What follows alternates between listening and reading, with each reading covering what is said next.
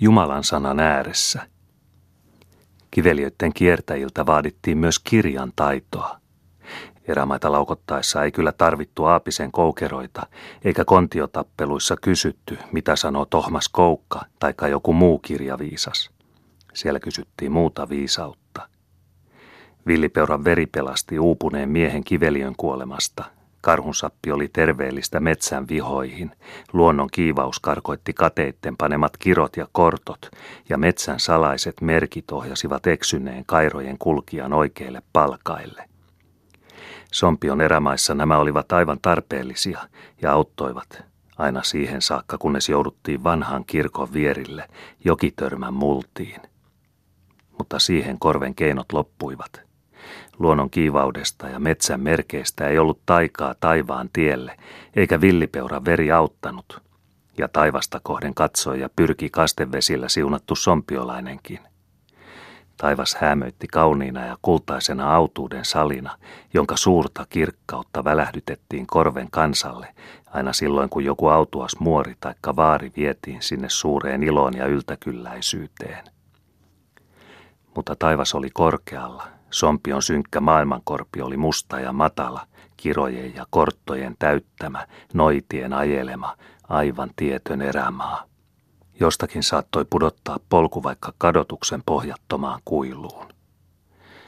Oli pimeästä korvesta kumminkin valmis keino taivaaseen. Iso kirja oli parhaana tikkatienä, sielunpaimenet parhaina oppaina. Niitä kun seurasi, ei tarvinnut uupua maailmankorpeen. Kiveliön keinoja kyllä kierteli, kohta penikasta alkaen, vaikka kairat pitkin ja poikin, mutta taivaan keino oli kova paikka – jo pienenä piti sitäkin lähteä yrittelemään. Aasta se alkoi, kymmenien koukeroitten ja käppyrään kautta se mutkitteli ja ajoi läpi ankaran aapiskirjan. Siinä oli jo tikoitettu alkutaival. Kunhan sen erehtymättä vaelsit, oli oikealla palkaalla. Siitä oli tie avoinna kirjaviisauden suurille vainioille ja elämänkeinoille, aina isoon kirjaan asti. Papit, Isot kirjanoppineet ja taivaantien tarkat tuntijat pitivät ankaraa lukua, että kaukainen sompio pääsi ainakin aapisen oppineeksi ja paremmaksikin. Piti vielä, sati päätä oli, vaeltaa läpi katkismuksen, osata Taavetin seitsemät pesalmit, jopa lopulta ajaa kautta pyörryttävän Atanaassiuksen. Suurin kirjoihinsa papit merkitsivät joka sielulle omat koukeronsa, joista nähtiin, minkälainen kirjantaitaja kukin oli ja mitä hän, erämaan vaeltaja, metsäperäläinen, tiesi kristillisen elämän vaelluksesta. Papin isokirja Koukeroinen oli miltei kuin itse taivaan Herran suuri pykälyskirja, johon jokainen sielu oli merkitty. Koko kiveliö, pelkosista alkaen, vinttureita, kurisioita, pullia ja kallasta, mellalleenaa, könnijunttia ja valkea silmävaaraa myöten oli merkitty kirkon isoihin kirjoihin – se oli kaukainen metsätokka, joka liikkui sompion suurilla palkisilla ja kiekeröillä, taajoen porojen, villipeurojen ja karhujen kanssa, ja pappi oli parhaana paimenena. Kaikilla oli sama kotikorpi, sama uloskäyminen ja samat kirkonmullat. Olikin Sompio ollut kristikansan kirjoissa jo Esaias Felmanin ja Gabriel Tuderuksen päivistä asti, eikä suinkaan laitimmaisena – jo niin varhain kuin 1600-luvun lopulla Juhan Tuderus, joka talvella 1686-87 kävi Lapissa tutkimassa kristillisyyden taitoa ja käsitystä, huomasi, että Sompio ja Keminkylä on ymmärtäväisempi kristinopin kappaleissa kuin esimerkiksi Kittilä, eikä ollut Sompion erämaissa minkäänlaista vierasta uskoa ja kumminkin vasta äijät ja ämmit, vieläpä juuri isät ja äidit, olivat palanneet noitarumpujen korvesta sekä tukkineet turvekotiensa posioreijän. Tyytyväisiä olivat sielunpaimenet jälkipolvienkin kirjan ymmärrykseen. Sompion korpi taivalteli kirjan keinoja yhtä hyvin kuin muukin Lapin korpi. Tämä kyllä nähdään pappien isoista kirjoista – Joskus tosin tutkinnon pitäjä, kuten 1765 Kemin rovasti Zimmerman, moitti, että Sompion nuoret eivät osaa kirjaansa ulkoa, heikosti sisältäkin, vaikka vaeltavatkin rehellisesti ja ovat ahkerasti rukouksissa.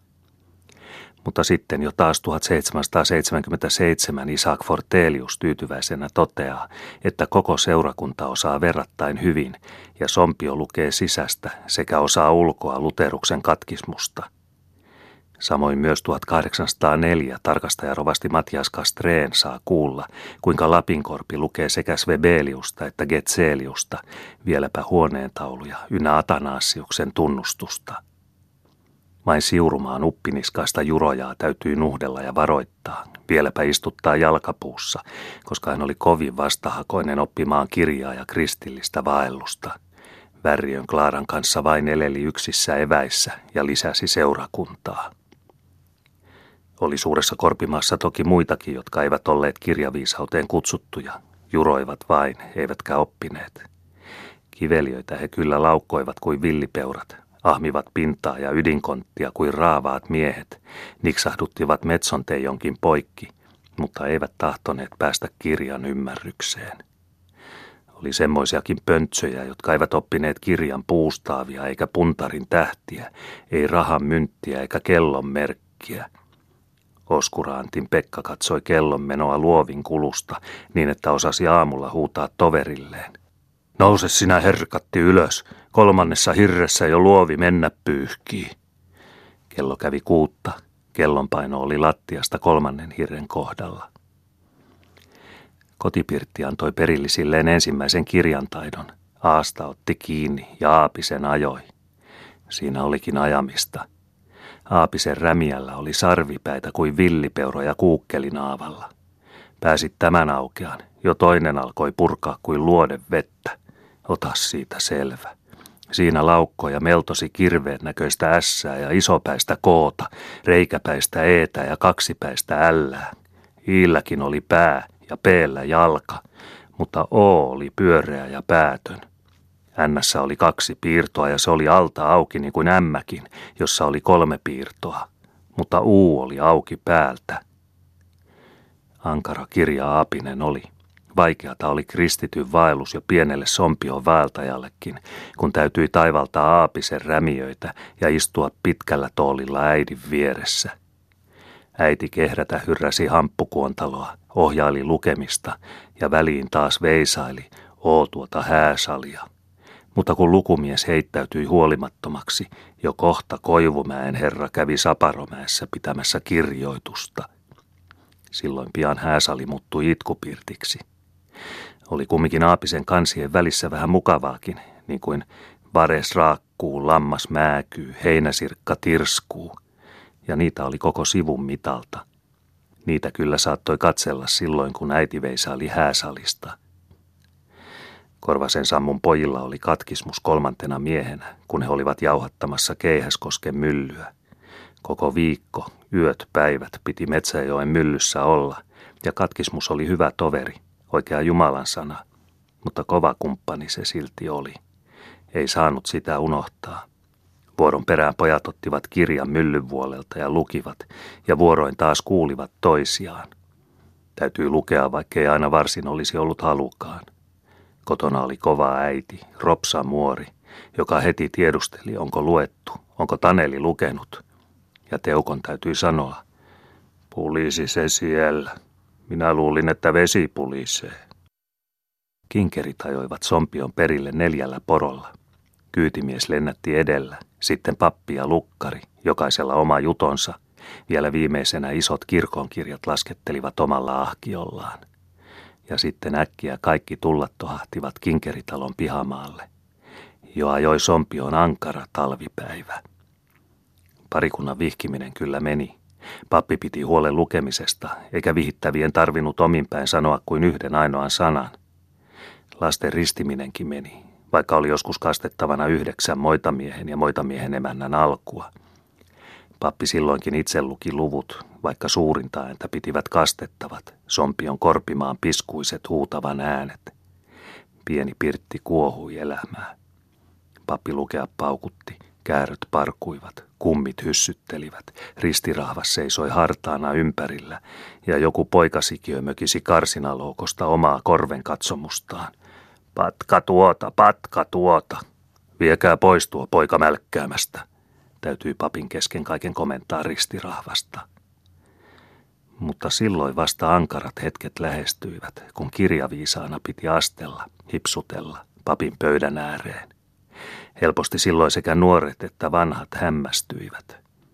Lokan Hermanni, vaikka oli jäykkä kuin juutalainen ja osasi kyllä lukea, oli niin paha hämmästymään, ettei saanut, kun joutui papin eteen, sanaakaan suustansa. Sana ei lähtenyt, itku vain lähti. Vasta takaisin palattuaan Hermanni pääsi oikeaan luontoonsa ja puhalsi.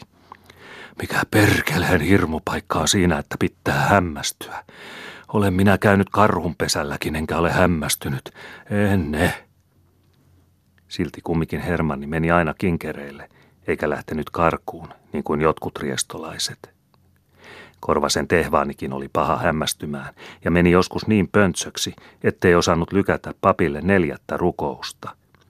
Jo Teukon velikustultakin hämmästys vei voimat, niin että hän saattoi vain hiljaa supattaa taitonsa. Syrjästä kuunteleva isä Sammu jo ihmetteli. Kumma kun ei kustukaan osannut. Minä luin hiljaa papille enkä huutanut mettän perkeleille, Kustu selitteli. Erkkilän erämies ei juuri hämmästynyt, valitteli vain ettei näe, kun lasit jäävät kotiin, ja päivitteli, kun sai tunnustella papin laseilla. Eipä näillä näe, eipä näillä näe, ei je, mutta kun olisi omat lasit. Metsässä Erkkiläinen kyllä näki, vaikka olisi ampunut metsoa silmään, eikä äijällä ollut laseja olemassakaan. Mutta Mutenian Antti ei hämmästynyt koskaan, sanoi vain, mitä siinä hämmästyy, kun silmäineessä on selvä Jumalan sana? Eikä rieston paskakielinen poikakaan hämmästynyt. Juroi vain ja odotteli aikaansa, ja sitten yksitellen sanoskeli ja hauri kirjan merkkejä. Ättä, ämmä. Enempää ei lähtenyt. Siinäkin oli jo kylliksi. Sompion saatiin ämmä. Yhtä kova koettelemusten paikka oli rippikoulu. Siellä vasta katsottiin, kuka pääsee raavasten ihmisten kirjoihin ja kuka saa vaeltaa kristikansa joukossa pöntsönä.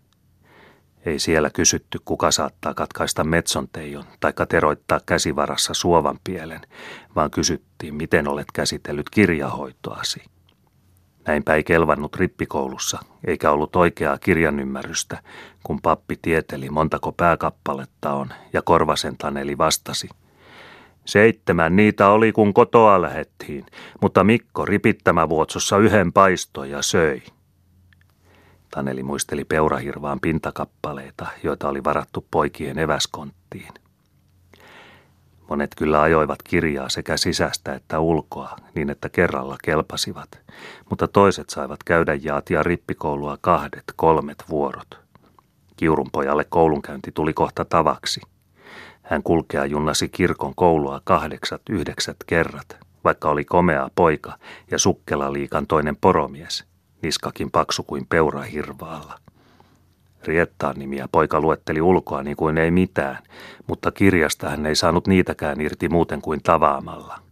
Enempää kuin muitakaan sanoja. Leveän ison ärrän poika tunnusteli ämmäksi ja söhläsi harvaränttisestä virsikirjasta. Maakkaat veljet, Pehmeillä tyynyillä, jatkoi Nymanni pappi, joka oli kotoisin Sauvonmaasta. Pehmeillä tyynyillä, luki poika. Ja jo menee männikköön, sanoi savolainen. Ja jo menee männiköön, luki kiurulainen. Jaakobin poika leipäviljan hakumatkoja kiurunpojan piti selvitellä. Tiesikin hän suunnilleen, kun sanoi, Jerusalemista hakivat. Mutta sitten olisi pojan pitänyt tietää, minkä pappi kyllä tiesi, vaikka kysyi. Kuka on maailman pääruhtinas? Se oli kiero kysymys. Mahdoton tietää erämaan pojan, joka ei ollut käynyt edes alamaailmassa, eikä nähnyt pienempääkään ruhtinasta, saati sitten pää. Mutta vieressä istuva rieston poika oli jostakin lukenut, että maailman pääruhtinas on perkele, jonka valta tuulissa on. Ja riestolainen syöhäisi kiurulaista äimällä jorvapieleen, niin että hän ääneensä kirosi. Niin, aivan oikein, perkele se on, sanoi pappi. Tuli ja kopsi poikaa, poromiestä, kirjalla päähän puheellen. Kyllä minun täytyy jättää sinut Jumalan haltuun ja päästää.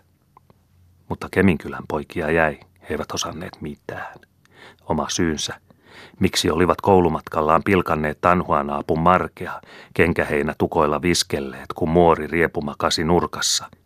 Muori oli sanonut pojille, antakaapa kun aamulla käy jälkeinä päällä. Muori oli käynyt aitan takana poikain ahkio jälkiä noitumassa, ja siitä tuli pahat. Muori sitten vain tiedusteli, kun kirkolta palattiin. Päästettiinkö Keminkylän pakanat ripille? Pääsikö Pietulan karkku? Saiko Kaaperin Antti Valkian lipun huulen alle? Minä niiltä vein Valkian lipun huulen alta. Saivat Keminkylän karkut ja antit koettaa toisen kerran, paremman kerran, että pappi voisi heittää heidät Herran haltuun ja päästää. Herran hallussa ja armoilla sekä erämaan hallussa ja armoilla vaelsivat muutkin sompiolaiset. Taivas valvoi, erämaa elätti. Sielunpaimenet valvoivat taivaan apulaisina, pitivät kinkereitä ja kirkonmenoja sekä ristivät ja merkitsivät sieluja suureen kirjaansa, siunasivat sieluja kirkonmultiin ja suureen ylösnousemukseen.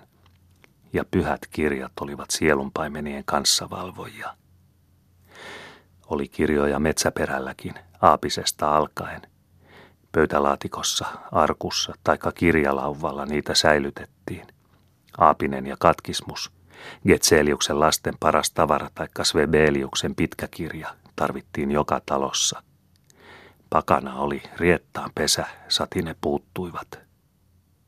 Yhtä hyvin piti olla vielä virsikirja, sellainen nahkoihin kääräisty pitkä pölikkö, jonka alkulehdillä oli joka-aikainen ajan luku ja ajantieto, sekä virsien jälkeen evankeliumit ja epistolat, aviokäskyt ja hätäkasteet, vaimoin kirkkoon ottamiset ja Jerusalemin hävitykset, ynnä vielä pitkä juonto rukouksia.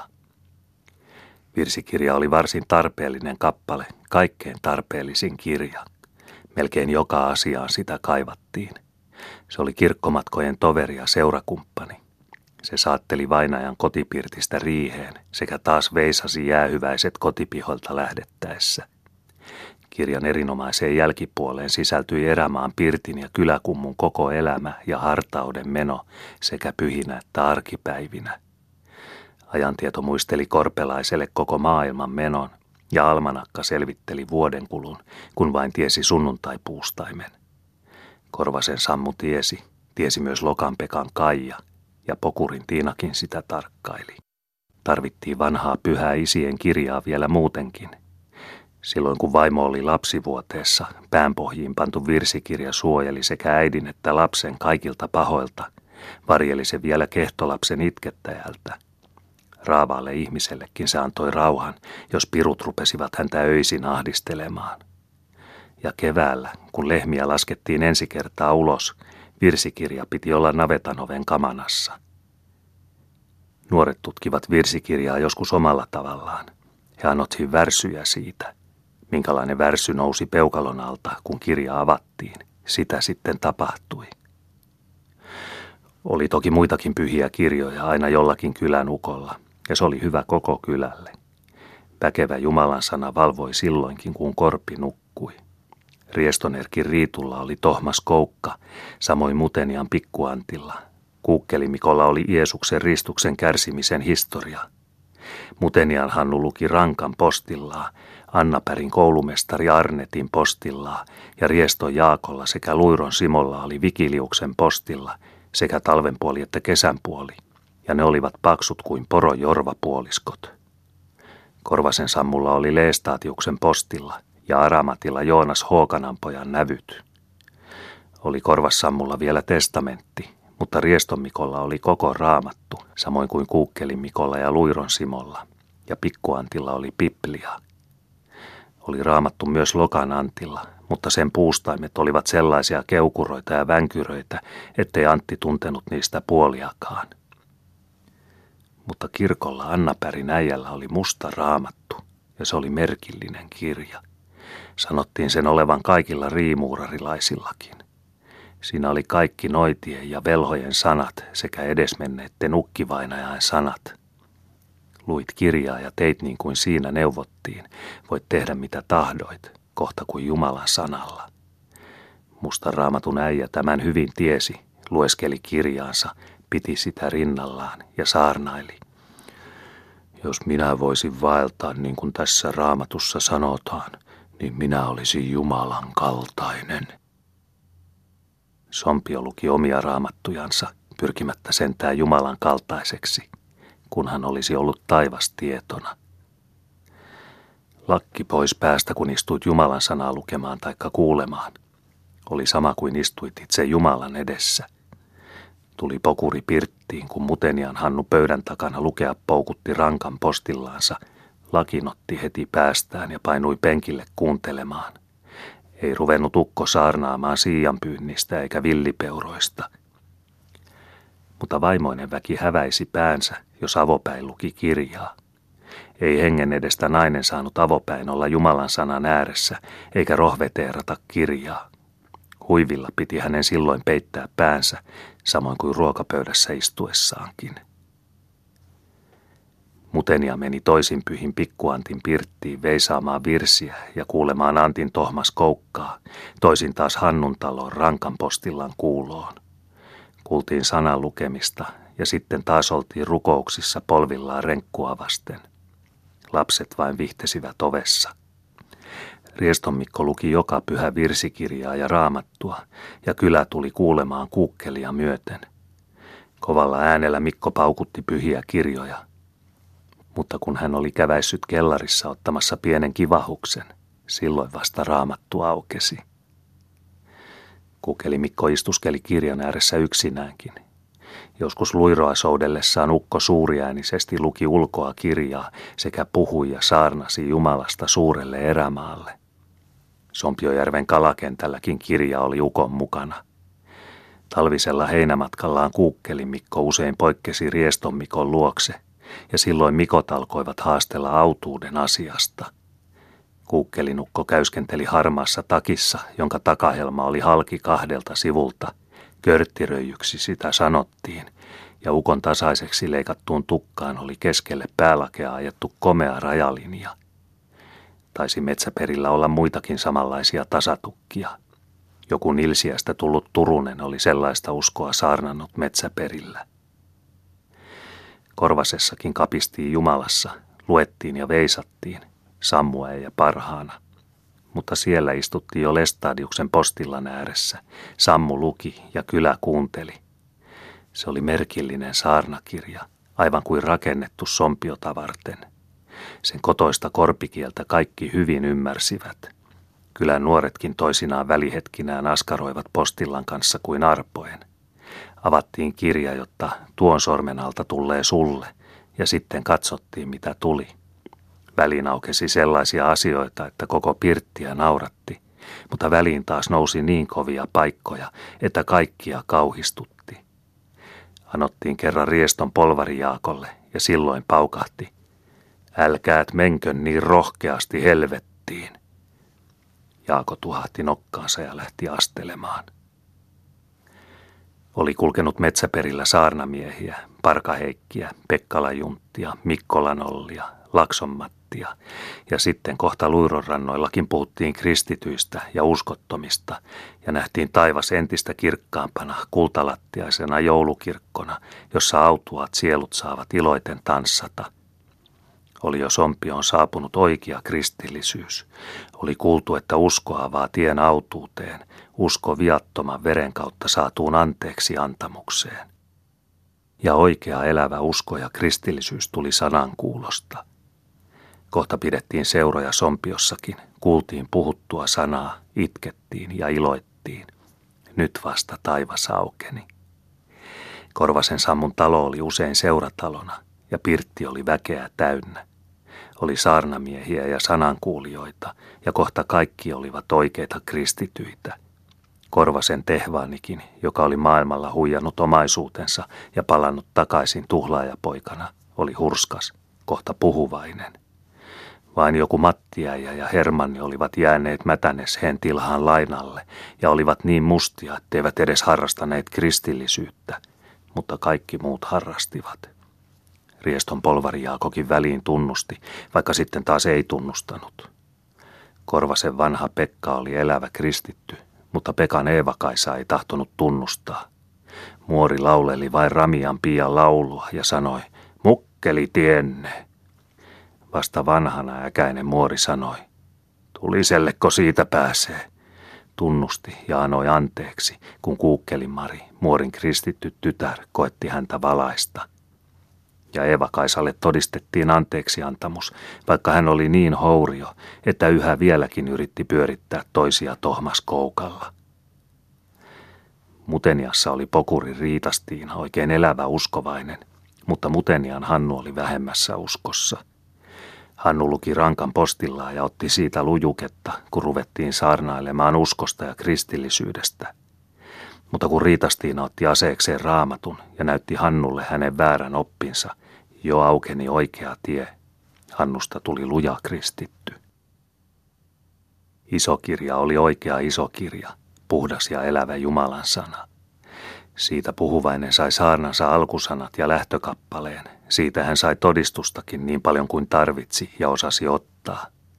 Puhdasta ja elävää sanaa oli Lestadiuksen postillakin, sitten kun se joutui saarnapöydälle, ja siitä myös sai lujuketta, sai sitä vaikka Hookanan pojasta – Erämaan elämästäkin sai, kun vain pystyi ottamaan, niin kuin suuri vanhin Lestadius, joka saarnoissaan muisteli jäniksistä, tiaisista, pulmukaisista ja pissihaukoista, äpäristä, metsän kummituisista ja maanruohoista.